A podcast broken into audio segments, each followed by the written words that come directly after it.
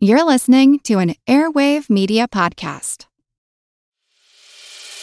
As a longtime foreign correspondent, I've worked in lots of places, but nowhere as important to the world as China.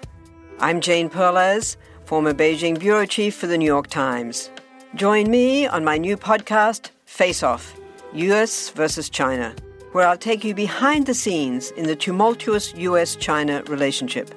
Find Face Off wherever you get your podcasts. Want to learn how you can make smarter decisions with your money? Well, I've got the podcast for you.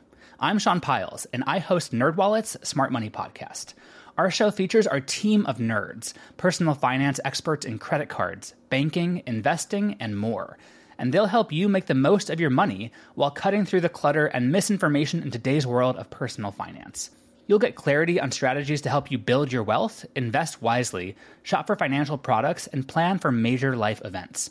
Listen to NerdWallet's Smart Money Podcast wherever you get your podcasts. This is Amanda Abella, and you are listening to the Earn and Invest podcast. Have you ever been utterly determined?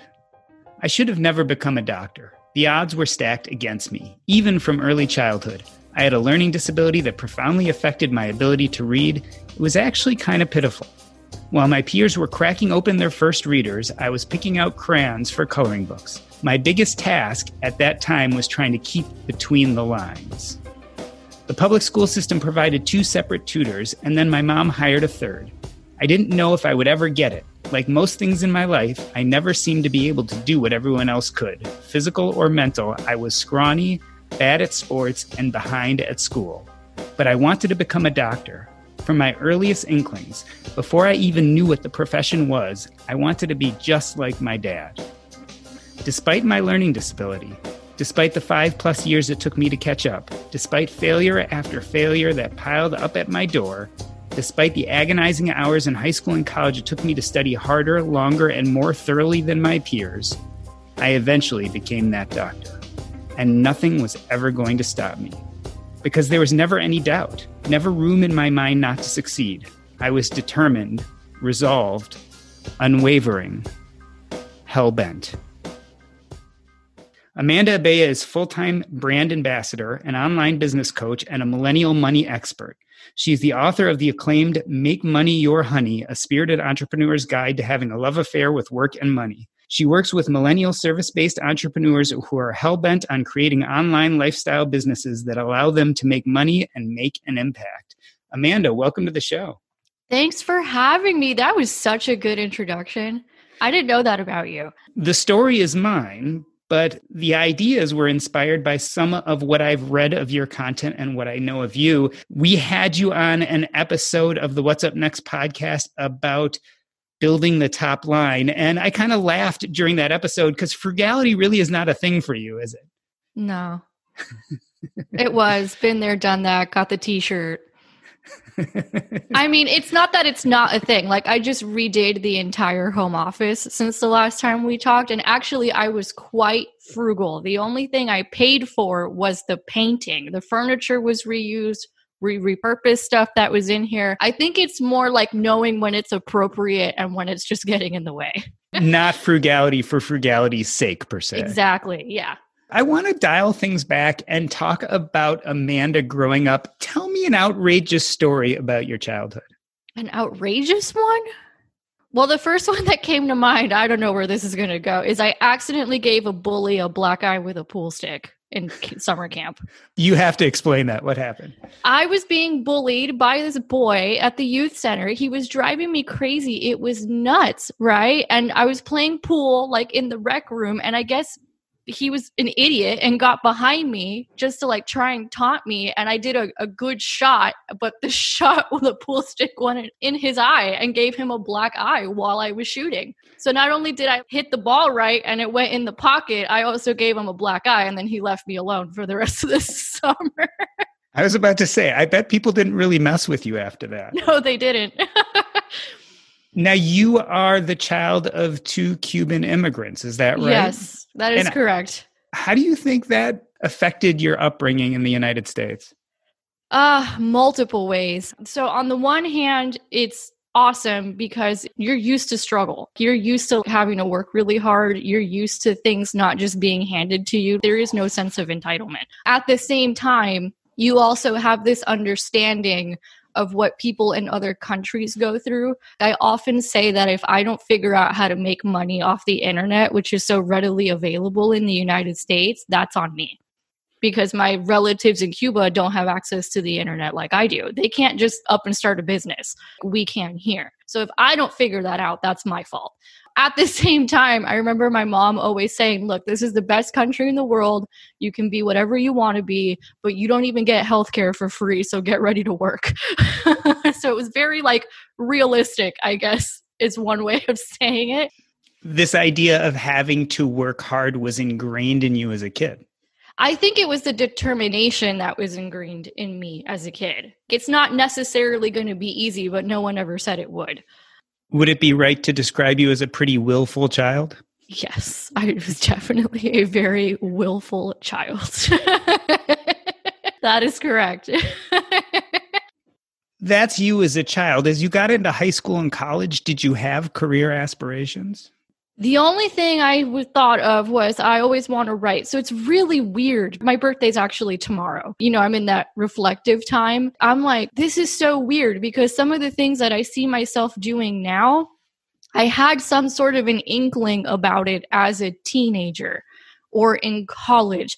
I, I was never like, I'm going to be a blogger, an influencer, a coach, none of that. I mean, that was not in my sphere of thought at all. And definitely not in finance. That was the furthest thing from my mind. But I knew I would be doing something. Like I always had some sort of gut feeling, and my team makes fun of me for my gut feelings because they're like, there's Amanda's gut again, but they always know I'm right. So I had some gut feeling. I had some sort of inclination. There's something, there's something, there's something. I didn't know exactly what it was. I knew it had to do with writing and communication, but that was about it. The rest of it has just been discovering it as I go in some ways it sounds like you or me when i was going through my learning disability i knew i was going to be a doctor. I didn't know how but somehow i knew i was going to succeed. You grew up with a little bit of that certainty too. Like i might not know how i'm going to get there but i'm going to make it happen. But there's something yeah and i'm going to make it happen and there's something i'm figuring out. There's something that's going to go down but I, I didn't really know what that was. Was there any question that you'd be able to figure it out yeah, of course. I mean, I'm human. I have doubts along the way. That's normal, I would think. Right. But I think deep down in my core, no. You finish college and go to get a job, and what happens? it was 2010 and I couldn't find a job. I was an English literature major. I went to a small liberal arts school, which funny how things come back around because now a lot of people that I went to college with are becoming clients of mine in this climate. But I was an English literature major, went to a liberal arts school. It was basically based on traditional liberal arts like philosophy, literature. I took Latin for a year, almost failed that twice, right? it, it was awful. so awful. I think they have since gotten rid of that as a part of the core curriculum, last I heard, but I had to take it. So it was very traditional, old school liberal arts. And it just kind of taught me how to think and reason and look at things from different perspectives, which I think was a wonderful skill set. I think I saw in your Facebook group about a liberal arts education, and then there was like a cool discussion. And I'm like, look, while I was in college, there was no way I could equate what I was doing to money in the bank. 10 years later now, I can see exactly how those skills have helped me in the last 10 years. Yeah, the liberal arts education has gotten a bad name maybe over the last few decades, but I'm finding more and more entrepreneurs, especially, are, are fairly thankful that they had that broad range of education. It certainly sounds like it served you. Oh, totally. I mean, I teach my assistant marketing right now, and I'm like, oh, this is like literature, but different because it's just a different context. But the idea of patterns, emotion, like it's all the same. It's just applied in a different way. So let's go back to that time you're looking for a job. It's 2010. No, a job is available. How did you come to the idea of starting your own business? Mm. So that was two things. Number one, my mother, Cuban immigrant, had always said, You can do whatever you want, figure it out. I think at the time, she was at a job while I was growing up that she did not really enjoy. And she was like, go figure out your own thing because if you ever want to have a family, if you want to have flexibility, you're going to have to do your own thing. Again, it was just that reality thing. Like my parents never really sugarcoated anything. when it came to money. So they were real straightforward about that. They're like, yeah, no, if you want to have a family and kids, you better figure out how to do your own thing. So that was instilled in me. Also, that drive of you live in the United States, you can be whatever you want to be here, right? It's not going to be easy. Doesn't mean there aren't going to be challenges, but you can still be whatever you want to be.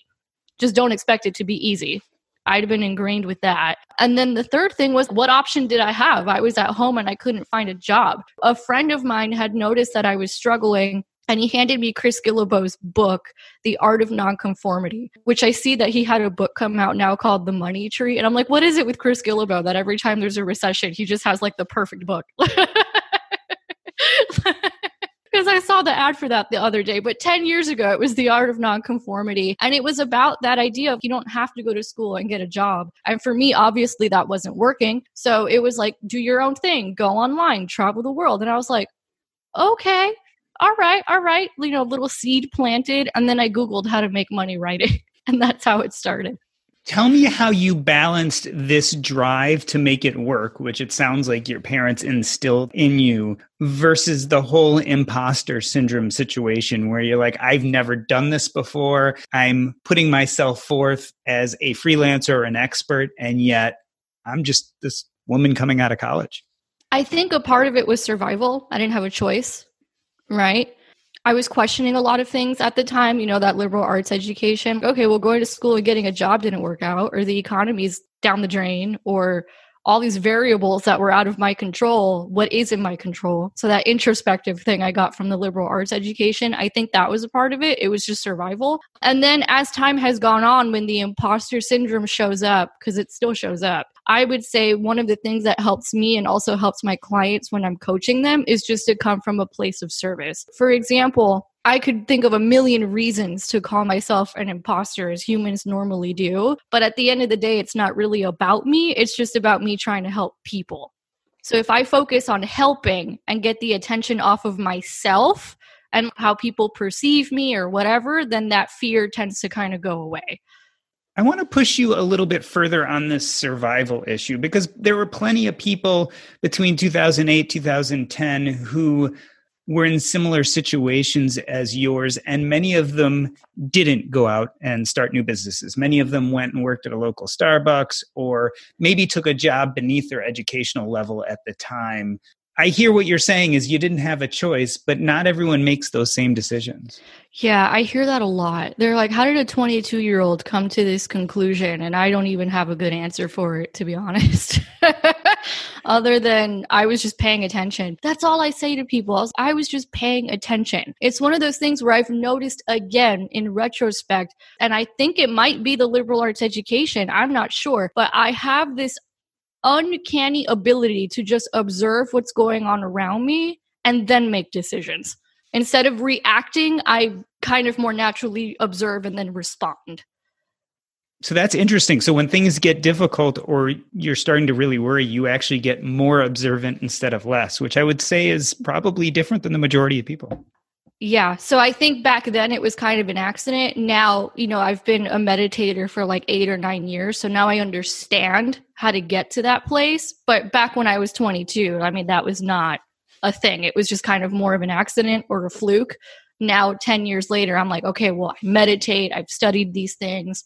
I've practiced these things. So now I can tell you, here's how I did it. but at 22, I have no answer. I don't know other than looking at things from different perspectives and asking really good questions, which the only thing I can trace that back to was the liberal arts education. Were there a lot of failures early on, or did you find immediate success? Oh, God, lots of failures. In fact, some of those failures are coming back around now in different forms as different projects. I brought one of those failures back from the dead over the weekend and it's already making me money. Explain that. I want to know more. So one of my failures was I tried to start a membership site. I think this was like in 2014 or something, maybe a year or two after quitting my job because I did get a job at some point, but I kept all the money on the side going because again, that survival thing. But I tried to start a membership site and I wasn't as savvy as a marketer or I wasn't as savvy as a business person. I also had a history of under earning that I hadn't quite figured out yet at that point. So it was $49 a month and it was all these monthly trainings. And then I was doing live stuff and had a smaller list back then. So the numbers just didn't make sense. It's just I was not savvy enough back then to know that. So it was technically a failure. Now, since everything has broken out in this crisis, not just health wise, but also financially, a lot of people are in crisis right now things are a little bit different now. You know, there's an email list of 10,000 people, or people are in my DMs constantly asking about questions, or I'm being put in front of audiences to talk about reinventing yourself during a recession. And I was like, oh my gosh, what can I do to help these people who are basically where I was 10 years ago? What can I do? And I brought back the academy over the weekend because I had all the systems built out. So it only took me a couple of hours to bring it back and like boom, started making sales in 24 hours. I want to bring back something you just said. You said, I have a history of under earning. And that really stood out based on what I know about you now. In fact, we had that top line discussion. And when I see what you put out over the internet, you're doing the exact opposite now. Well, why do you think I'm so like staunchly about the top line? It's because I wasn't about it for so long. It was so uncomfortable. Tell me more about that. Why was it uncomfortable and what were you doing wrong?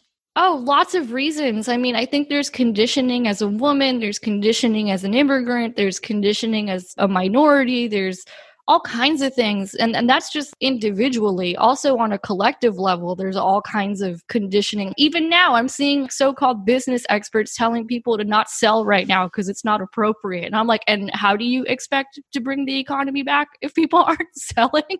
So i had all that stuff going on. It's just i hadn't discovered it yet. It was just stories i had taken on that brings up the question of mindset versus skill set, especially in those early on days. Was it building the skill set that was difficult, or was it building the correct mindset? I would say it was the mindset because this is how clueless I was. And I'm ensuring not to make the same mistake now that I have a team and employees. I was always in sales to some degree at every job I ever had. It's just no one connected the dots for me.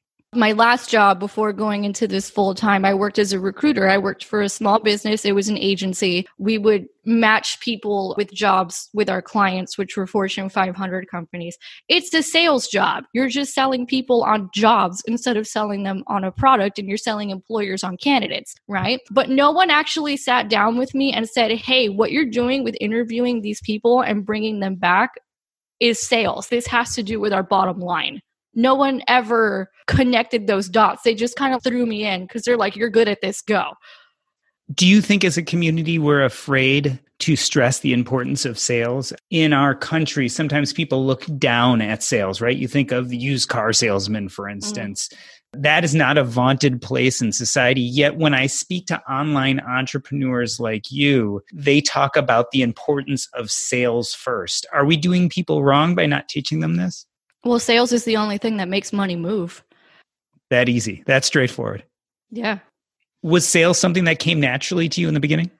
I think the personality for it and liking people did come naturally. Then there were certain skill sets I had to learn because, again, there was no mentoring going on. They just kind of like threw me into it. There was no dot connections that occurred, which I'm aware of that now. And now with my team, I'm like, okay, look, here's how what you're doing relates to the bank account so that they're very clear as I'm training them because I didn't know.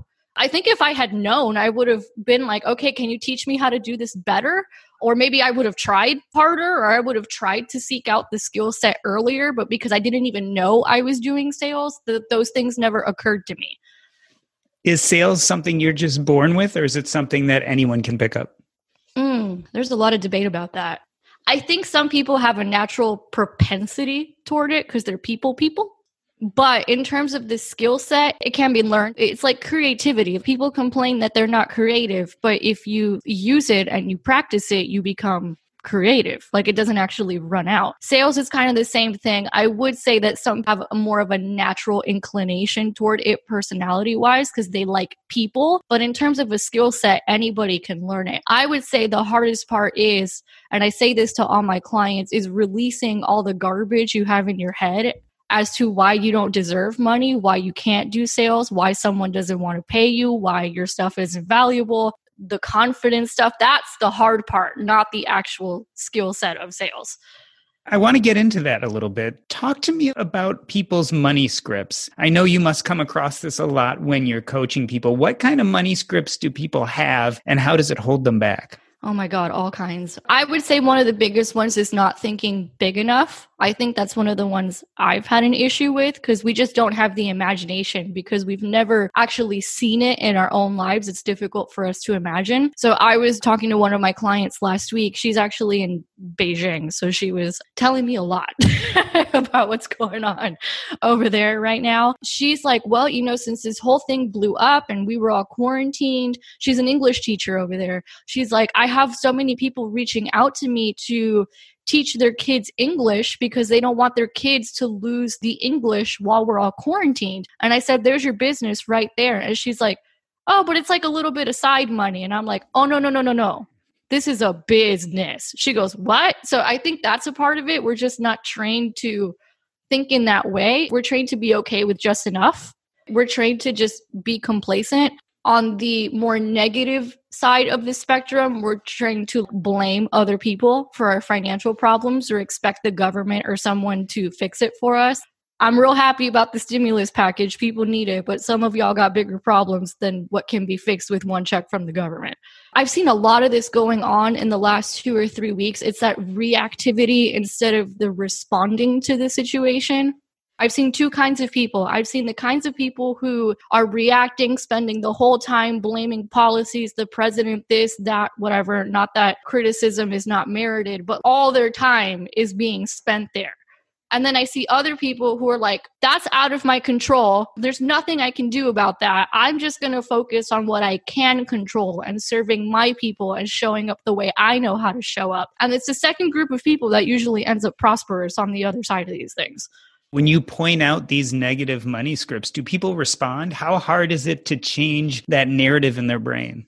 It depends on the person. My clients are pretty open to it, but there are some that are really in there that require a lot of work. Sometimes they can't see it for themselves. Like I had a client emailing over the weekend who was upset about a bad business deal that she did while all this stuff broke out. And she's like, the guys disappeared on me and this and that. And my clients are dropping like flies because they're all restaurants and this and whatever. And she was just so in it. And I'm like, you need to snap out of this and start moving in a different direction because what you're doing right now is not helpful. I don't want you to bring this guy who took your money ever again. Like, just move on. And sometimes they respond well, sometimes they don't. but it's the truth. There's nothing you could do about that. It's like I was telling my clients the other day, and you being a doctor, I'm sure you're going to relate to this. The only thing that we really have to explain what's going on right now is war the kind of mentality that you need. This is the only point of reference that we have for what we're experiencing as a collective right now is that mentality of this is war. And I've noticed you've used the word war, you've used the word survival. I took the word hellbent out even from your own copy. The way you frame this story of entrepreneurship is really a little bit of aggressive one, isn't it? It's the hero's journey. That's all it is. We're all on it.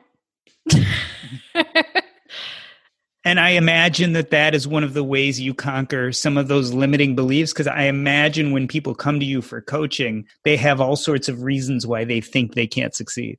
Oh yeah, past failures. And I think that's another one is people don't know how to look at failure. They're like, "Oh, I had this one mistake or I had this one failure, therefore I am a failure."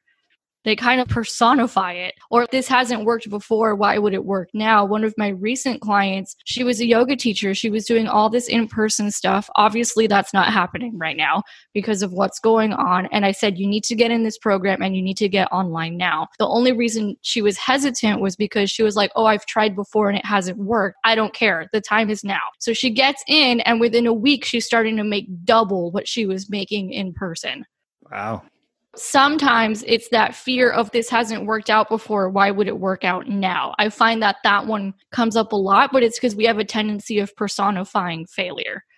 Tell me a little bit about where you came across this hero's journey philosophy. Did that happen to you in college or, or when did you interact with it?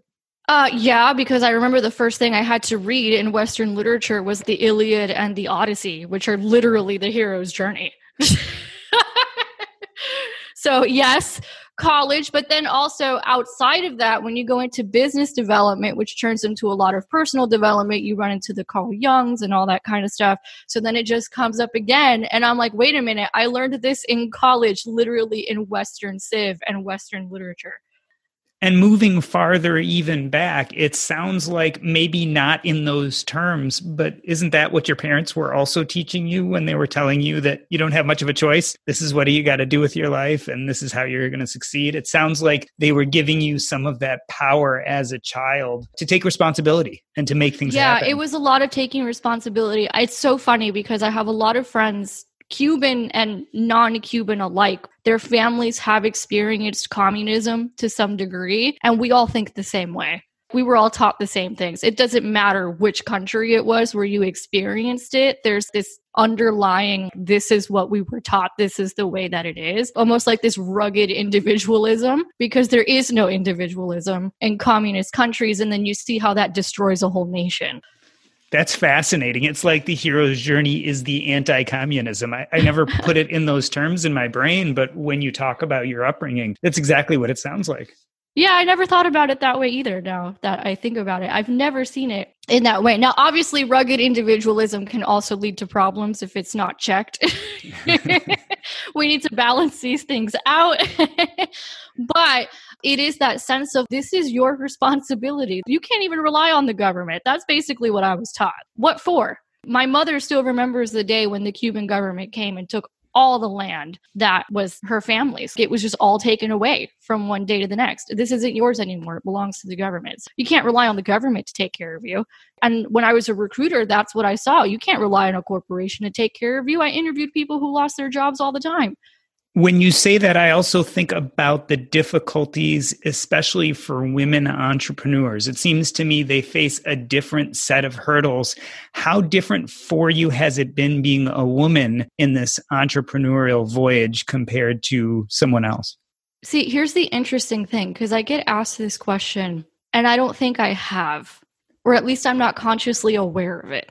Like I hear these stories about women not being able to get in the door, and I'm the type of person who's like, I will knock down the damn door if I have to. I don't care if I'm a man or a woman, I'm knocking down this damn door. Like I just don't even think about that, if that makes sense.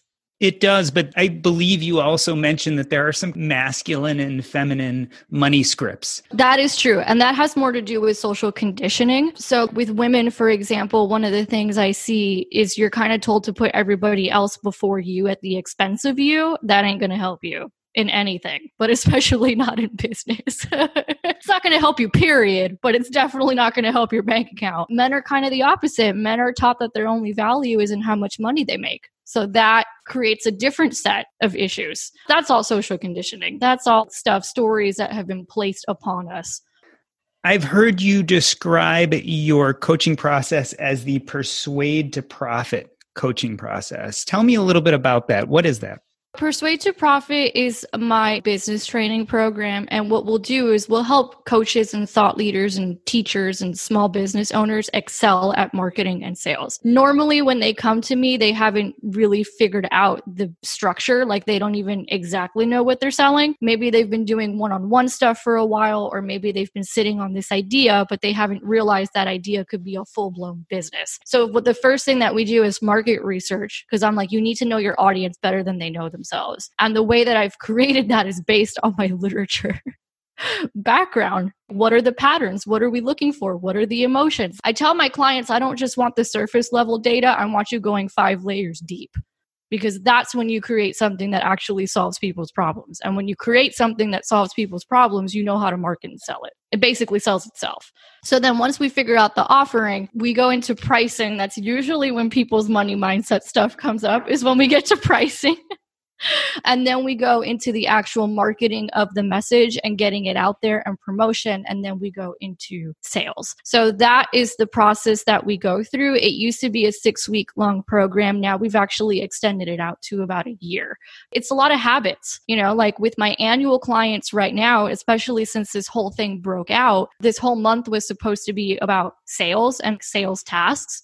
But obviously, we're in a crisis situation and it's war. So a lot of it has been about okay, here's the mindset that you need right now. Money has not actually stopped moving, it just changed direction. This is not a normal recession. In digital business, we often talk about our avatar, right? That's our ideal client, the person we're speaking to when we put out content. Tell me who your avatar is for your coaching business. Mm. So, in the last two or three weeks, I think is when I've gotten even more clear about this because I have seen how my clients are showing up for their audiences. Some of it on their own accord, some of it based on my lead and what they've seen me do. But the way that I have seen them show up brings me to like near tears, basically. I am working with leaders. I am working with people who actually want to change this planet. I am working with people who, in crisis situations, they step up and start helping people. And that is something that in the last two or three weeks since this all broke out became more clear than ever.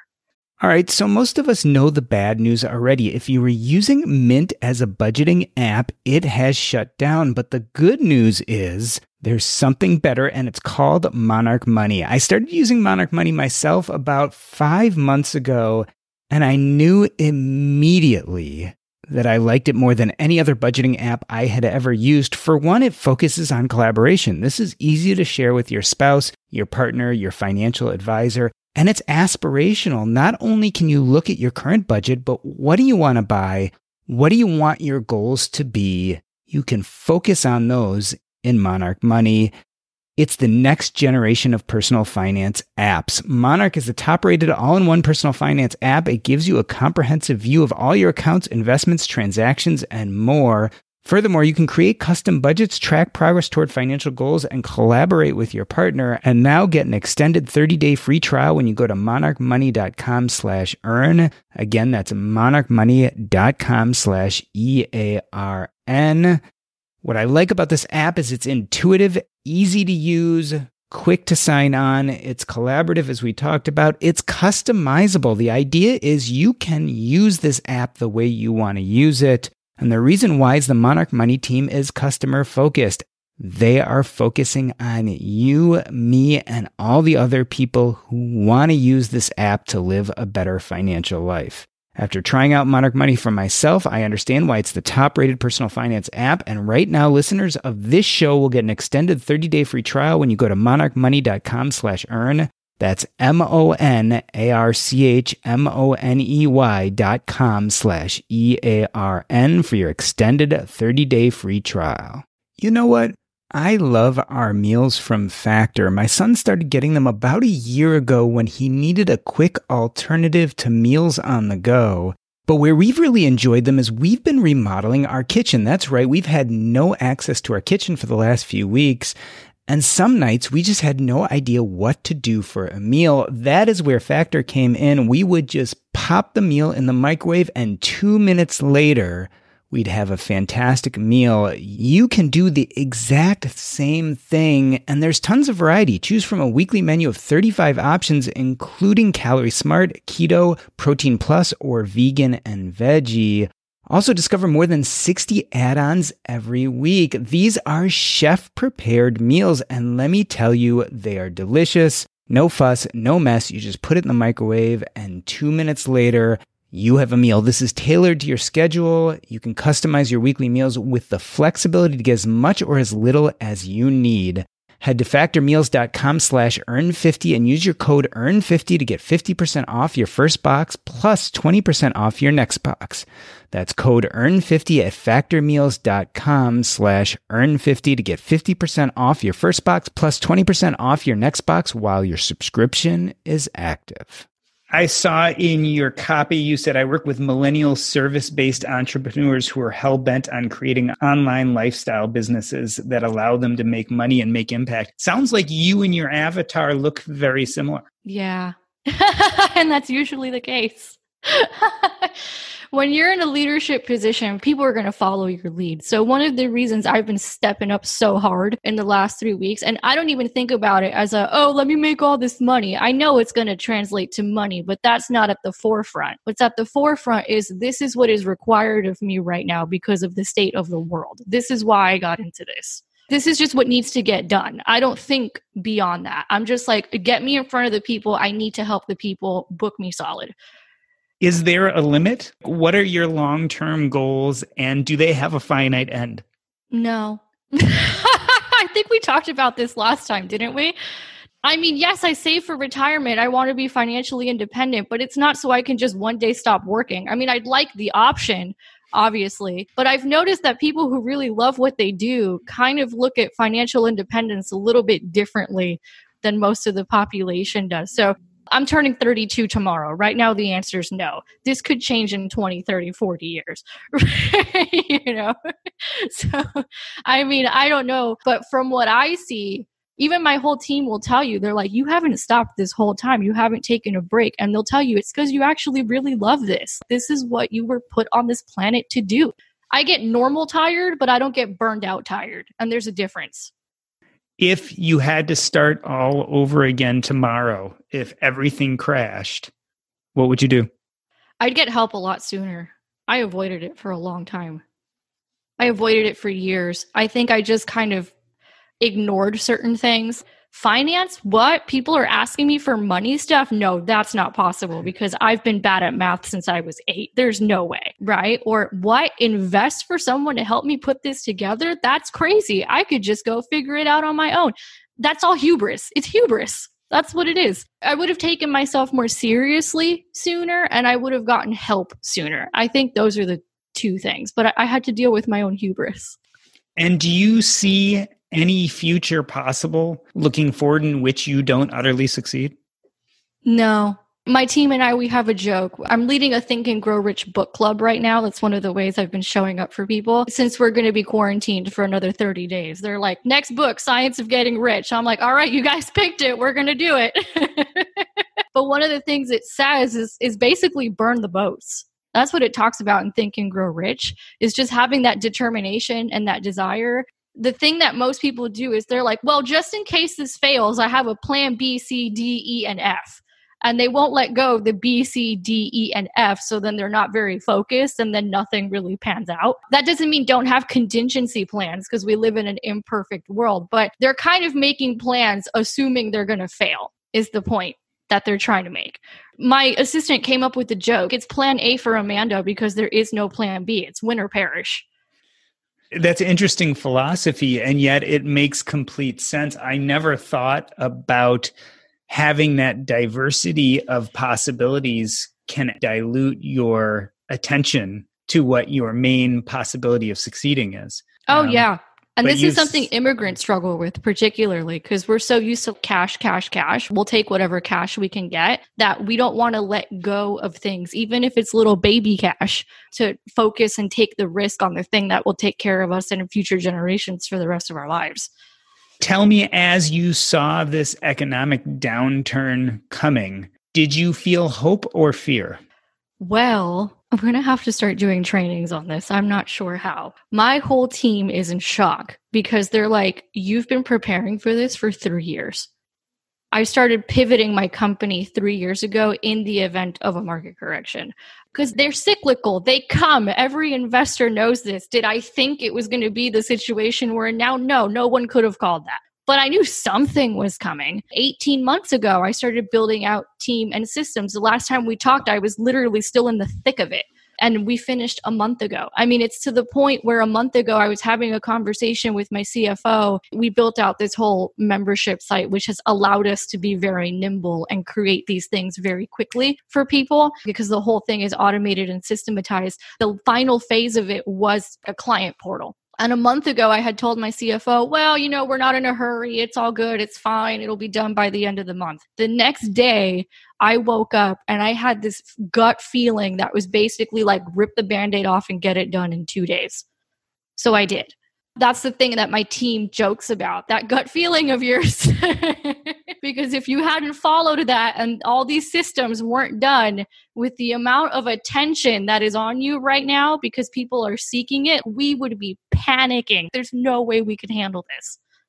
So, for all of us listening right now, convince us that it's quite possible to still make money and do well in a digital economy while our brick and mortar economy seems to be tanking. Well, all the money's moving online. All these brick and mortar businesses need help getting online. This is what I learned in the last recession by accident, but now I understand it. If you find a problem to fix, you're going to be fine. That's how you're going to be prosperous. We got a whole lot of problems that need fixing right now. And the money hasn't actually stopped moving, it just went in a different direction. This is not a normal recession. This is us slowing down on purpose. The idea is we squash this virus and then the confidence comes back. Whether or not that's going to happen is out of our control. But what we can control is this notion of there's a lot of people out there right now who need help and they are seeking this information. We have not stopped onboarding new clients since this whole thing broke out. If anything, our sales have gone up. Our clients who had started shifting online right before this thing happened, they're busier than ever because people are looking for them. I have a client who does relationship coaching for single women. She left her job right before all this stuff blew up. She didn't know this was coming. She was just following her gut. She goes, I'm going to take the risk and I'm going to go for it. She's already closed three new clients throughout this whole mess. Another one of our clients is a marriage counselor, and he's like, I'm on track to have my best quarter ever. Even though we had to move everything online, it hasn't changed anything if anything, we're seeing more. I think the ones who are struggling are the ones that they've worked with a lot of in person events or they've worked with a lot of corporations. I started saying this three years ago. Those of you who rely on corporations, because I do a lot of brand work as well, and I do speaking events. That's a, a, part of what we do. And part of the reason we built out all these systems was so I could go be present and do more of those things. But there was another part of it, which was one good market correction and all that money's gone, at least for a while. And I knew that. And that's why I started shifting. All these things that are going on would have happened during a normal market correction, all the contraction we're seeing in corporations. The only difference is that this virus has expedited the whole process. But they would have happened during a normal market correction anyway. So I had planned for that. And a lot of my students and clients had already started planning for that as well. And for those people who don't necessarily believe or want examples, I've seen you put out a number of videos with clients talking about how much new business they've closed on in the more recent times. This is something that's happening that people are changing their way of looking at their businesses and they're ramping up much faster than they thought possible. I wish it was under better circumstances. I think everybody always does. But whenever there's times of crisis or economic downturns, that's what breeds innovation. For some reason, us humans, A, we need to learn things the hard way.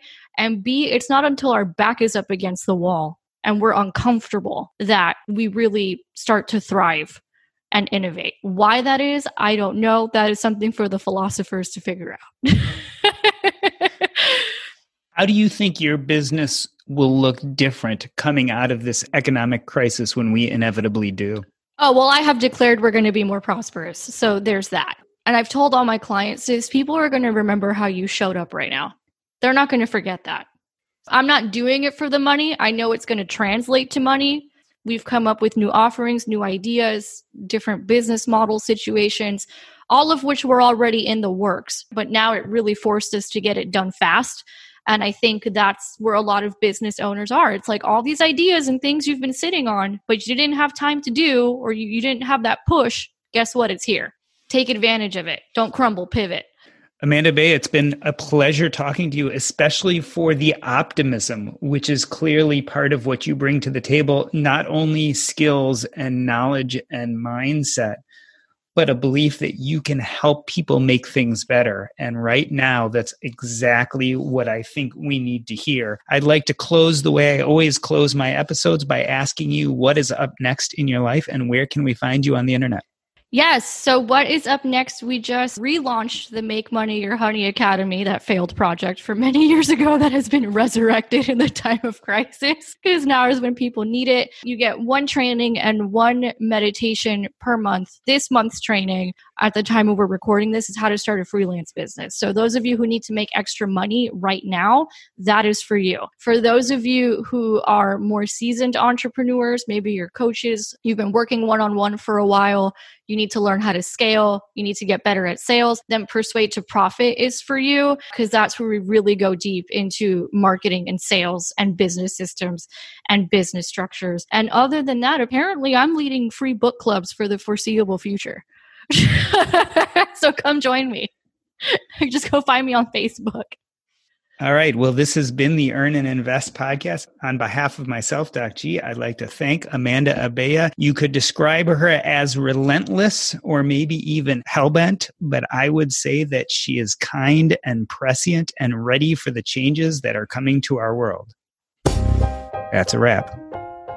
Are you ever scrolling through your Facebook feed and wonder, boy, I wish I could listen to another episode of the Earn and Invest podcast? Well, now you can engage in our content in two different ways. One, you can go to our website, www.earnandinvest.com. That's E A R N A N D I N V E S T.com, or you can check us out on Facebook at the Earn and Invest Facebook group. The easiest way to get there is www.diversefi.com backslash Facebook.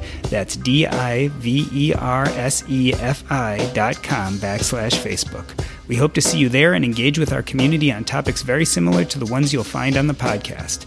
Now back to the show.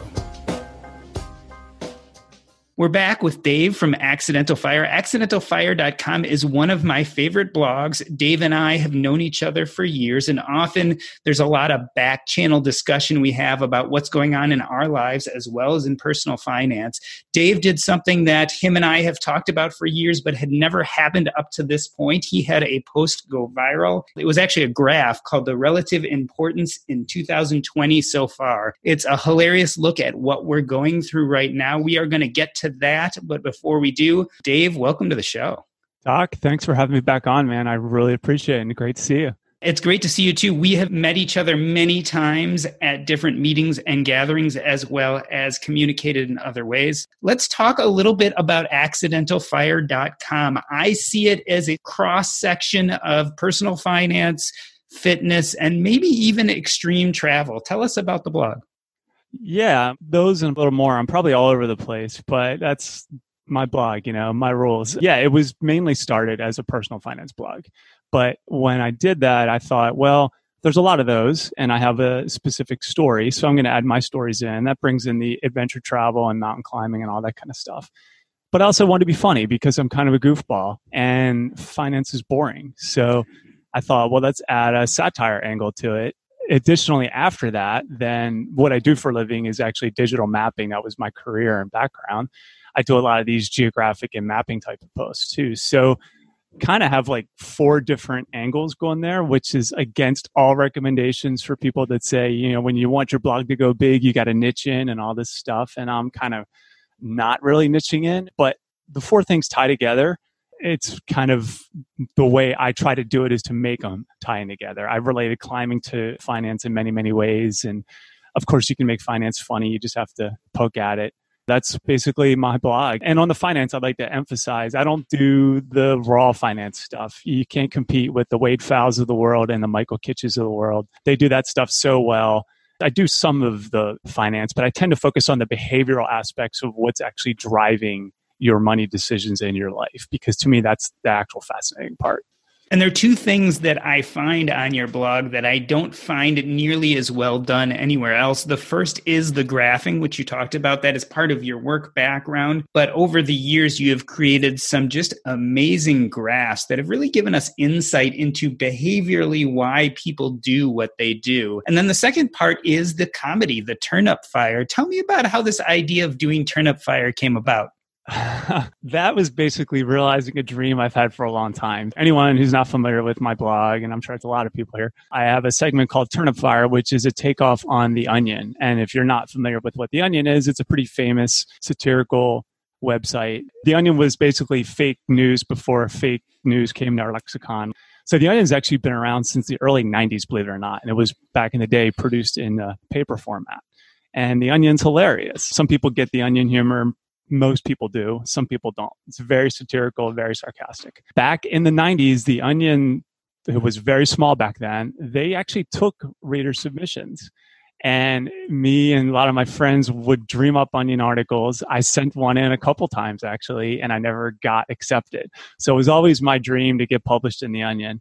And I kind of gave it up over the years. So after I started a blog, I figured, hmm, how do I make finance funnier? I could just do a rip off of the onion. And I called it the turnip instead of the onion, right? And uh, they haven't sued me yet, which is good so I started doing these little short snippets. If you're familiar with The Onion, most of them are very short. They're very satirical, like I said, a lot of sarcasm. They're mostly pick on parts of society and segments of society because uh, everyone needs to be picked on and everyone can be poked, you know, fun at, including me. So um, that's how Turnip Fire came about. But I keep them all related to money and blogging in some way.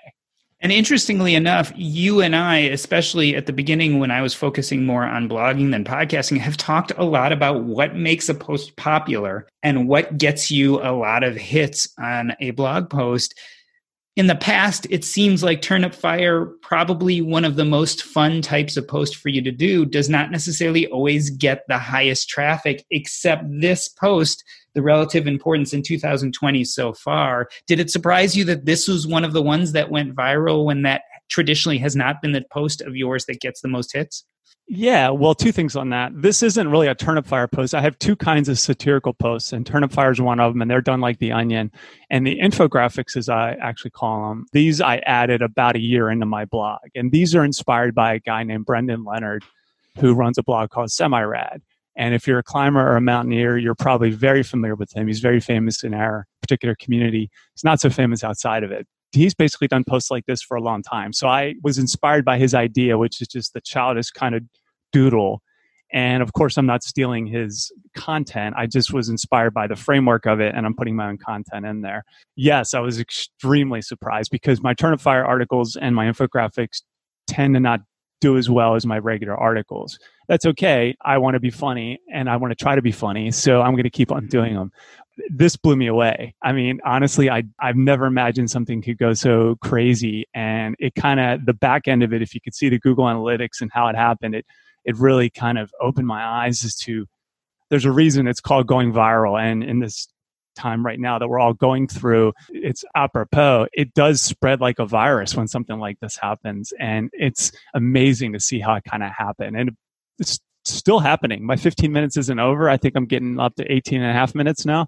Maybe I'll go up to 20 or 30. So it's still, I'm looking at my Google Analytics right now and I've still got tons of people on my blog and it hasn't stopped yet. It's definitely slowed down a little bit, but uh, blew my mind. Absolutely blew my mind. So for people who haven't seen the infographic, describe it for us. What does it show? It's just a real simple line graph with an x and y axis. On the y axis is importance, meaning less important at the bottom and more important at the top. And on the x axis, I put January, February, March, and April. And I just thought, okay, everyone in the world is going through this similar thing, or pretty much everyone in the world. And how can I show very simplistically and very elegantly how our lives have kind of changed abruptly without overdoing it? And I was on a bike ride and I think of all my ideas almost when I'm either running or riding because you get the dopamine and you get the endorphins moving and, and you start to think clear. The science is pretty clear on that, right? So I had to pull over and I grabbed my phone. I thought of the idea literally and I dictated it into my phone. That's what I always do. And I went for the rest of my ride. And when I came home, I was like, oh yeah, I have to, I have to actually mock that up. And that was it. I mean, it took me about an hour. I literally thought of the idea. It took me about five minutes of thinking of the idea because it just kind of popped in my head.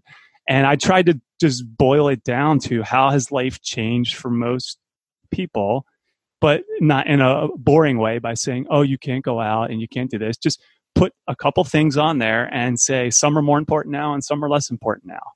And then, of course, coffee is at the top because coffee is always very important. And that was kind of the last little laugh that a lot of people really enjoyed that part. So, yeah, the two really fun parts of the graph are one, coffee remains important from January to April, and it's of the highest importance.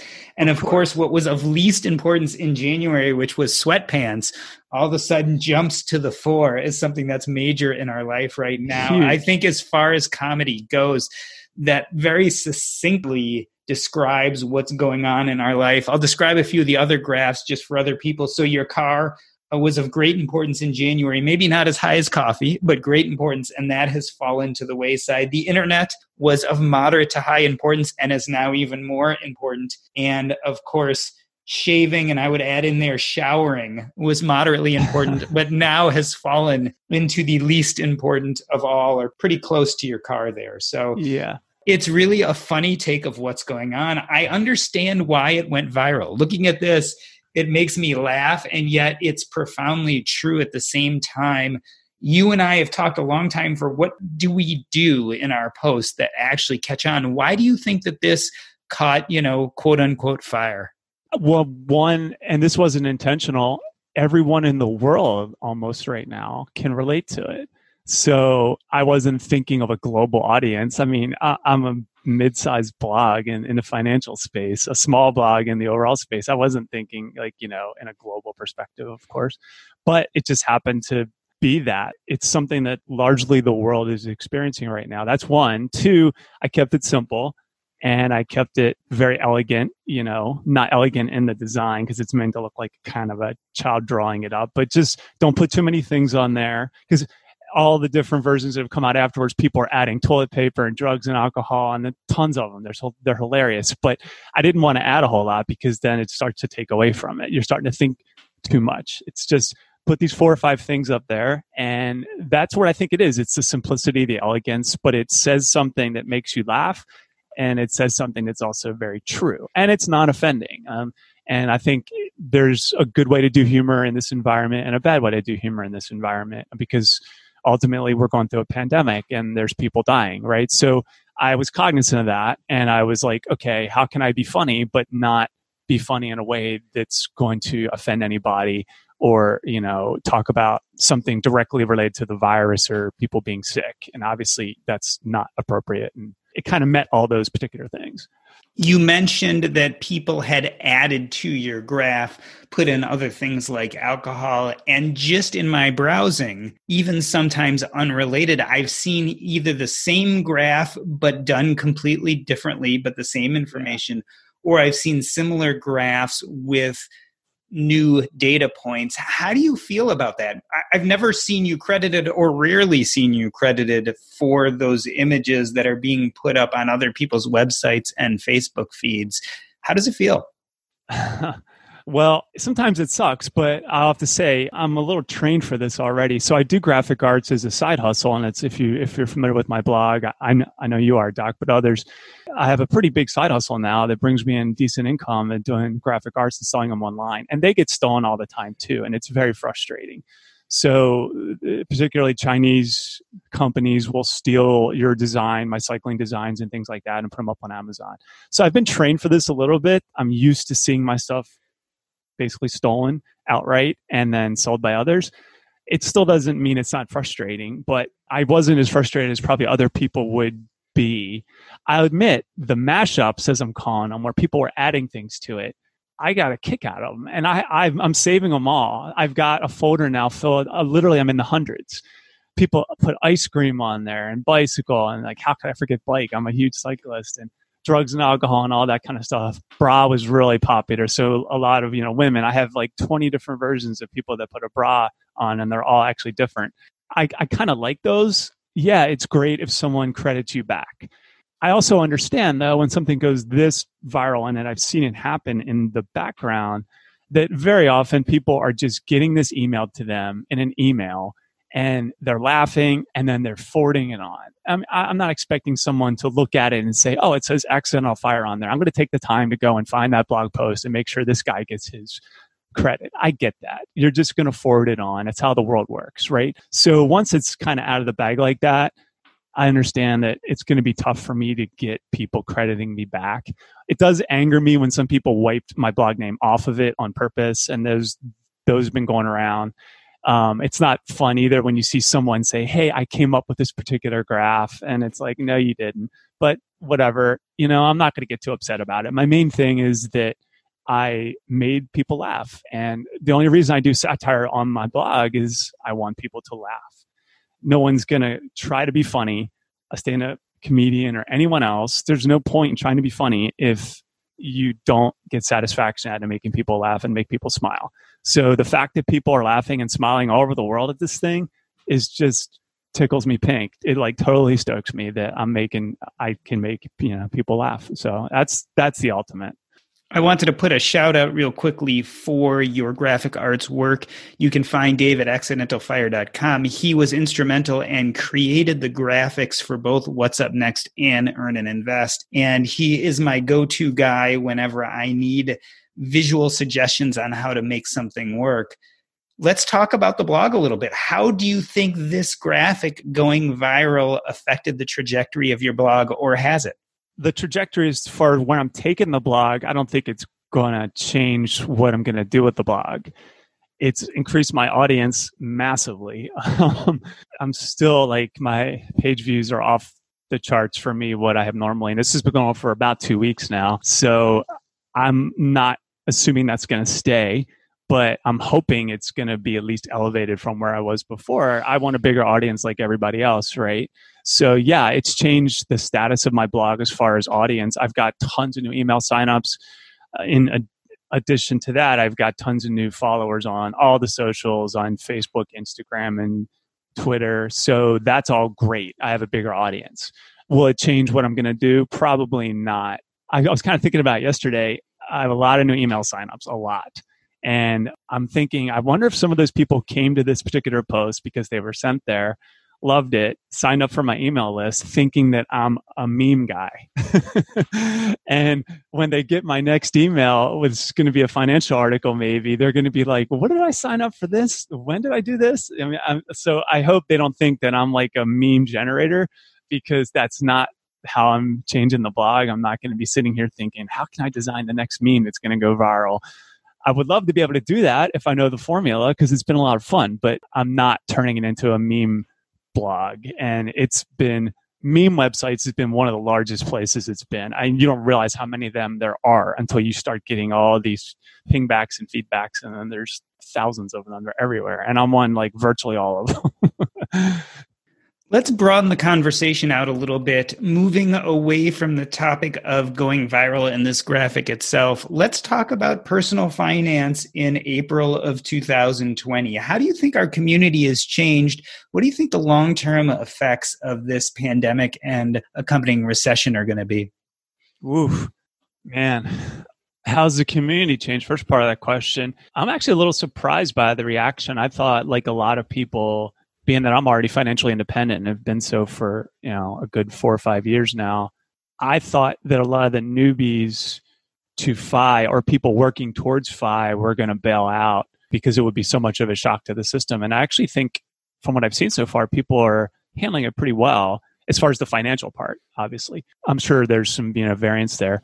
I mean, everybody's got I guess their guesses is what's going to happen. I'm no Nostradamus, but you know, even though the stock market's been coming back and fighting, and and um, I think the long term implications to the economy obviously are are not going to be seen for long term by definition. We're going to see what's going to happen, but I don't think it's good. Obviously, I mean, I think we're going to be dealing with this for a couple years probably. The number of businesses that are shut down and the number of people that are filing for unemployment, the trillions of dollars the government's pumping into the economy is that going to cause inflation? There's a lot of open ended question marks here. And are people going to go back to restaurants? Are people going to, are dentists going to be able to reopen? Are all these things that are, that are really changing? So, you know, my guess is as good as anyone's, I think. Uh, obviously, it's not good, but at the same time, folks like us that can try to carve a niche out online, I think it gives us an extra advantage. And then you've got implications to long term schooling. Are we going to have more schooling at home, the education system, and everything? That's a broad question. Obviously, you can have a number of podcasts on it, and you're probably going to do so in the future. But I think the community is holding up well from what I've seen. Obviously, we should. What kind of quirked me a little bit was like a lot of people, is this the end of the fire movement? And I put a blog post out on that. I was like, are you kidding me? I mean, if anything, we're more relevant than ever. And we, uh, among anyone have been preparing for things like this by having money stashed aside and um, emergency funds and everything. So we should be holding up way better than everybody else. And I think that's been proven true from what I've actually seen. Yeah, we're going to be talking about this this time next year. I can guarantee it. So, as you say, this is a long term issue that we're going to deal with. And we are all feeling fairly somber about what's happening.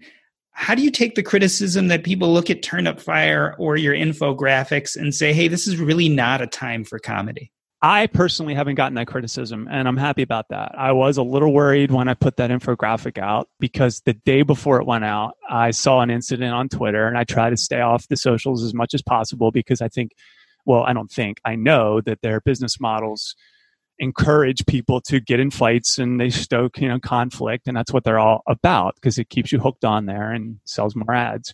So I saw an incident on Twitter the day before it went out where someone in our community, I won't name any names, and tried to be funny about something and it was edgy. It was definitely a little edgy humor something i probably wouldn't have put out but i don't think it was that over the top. And he got subtweeted for it and berated for it and everyone piled on and called him all kind of names and stuff like that. And it was ugly and i was again i was like you know note number one use twitter to promote um, and don't don't look at the rest of the stuff because it's just you know usually bad and two let's be careful about humor when you're putting out humor in this, which is why I said I thought particularly about this and said, okay, I want to be funny, and you're allowed to be funny. Jimmy Fallon's still having his particular show. And last night he had nurses and doctors on actually dancing on that concert that they had while they're in their masks and everything. And some people could take offense to that. They're literally in a hospital where people are actually dying and they're actually dancing you're always going to offend somebody. That's one. We all know that. There's always people who are looking to take offense to things, and those people I don't really have a lot of time for. But two, I did purposely want to be careful and said, okay, this really 90% of people are not going to see this as offensive. And I haven't gotten any pushback on it. I'm really happy about that. Now, will I keep doing humor? This year yeah. And am i maybe going to go over the line compared to other people or what someone out there thinks? Probably. And that's okay then fine you know? I mean we can't not have humor. Life goes on. And smiling and laughing um, you're a doctor. You could probably tell me more about this than I, but it releases endorphins. It reduces stress. It restores things to normalcy right? It puts people at ease. And we can't not have that. You just have to be a little bit cognizant about how you go about doing it right in this time where we have a viral pandemic which has no cure I feel like laughter is probably right now the best medicine. So I thank you for putting out that infographic. It was titled Relative Importance in 2020 so far. It was published April 3rd, 2020 on accidentalfire.com. An amazing blog. Turnip Fire is hilarious and there's some great infographics. Dave, thanks for being on the show. Doc, I really appreciate what you do. Keep on doing what you do and uh, we'll get through this together, man. Definitely. Stay safe. Yep, you too.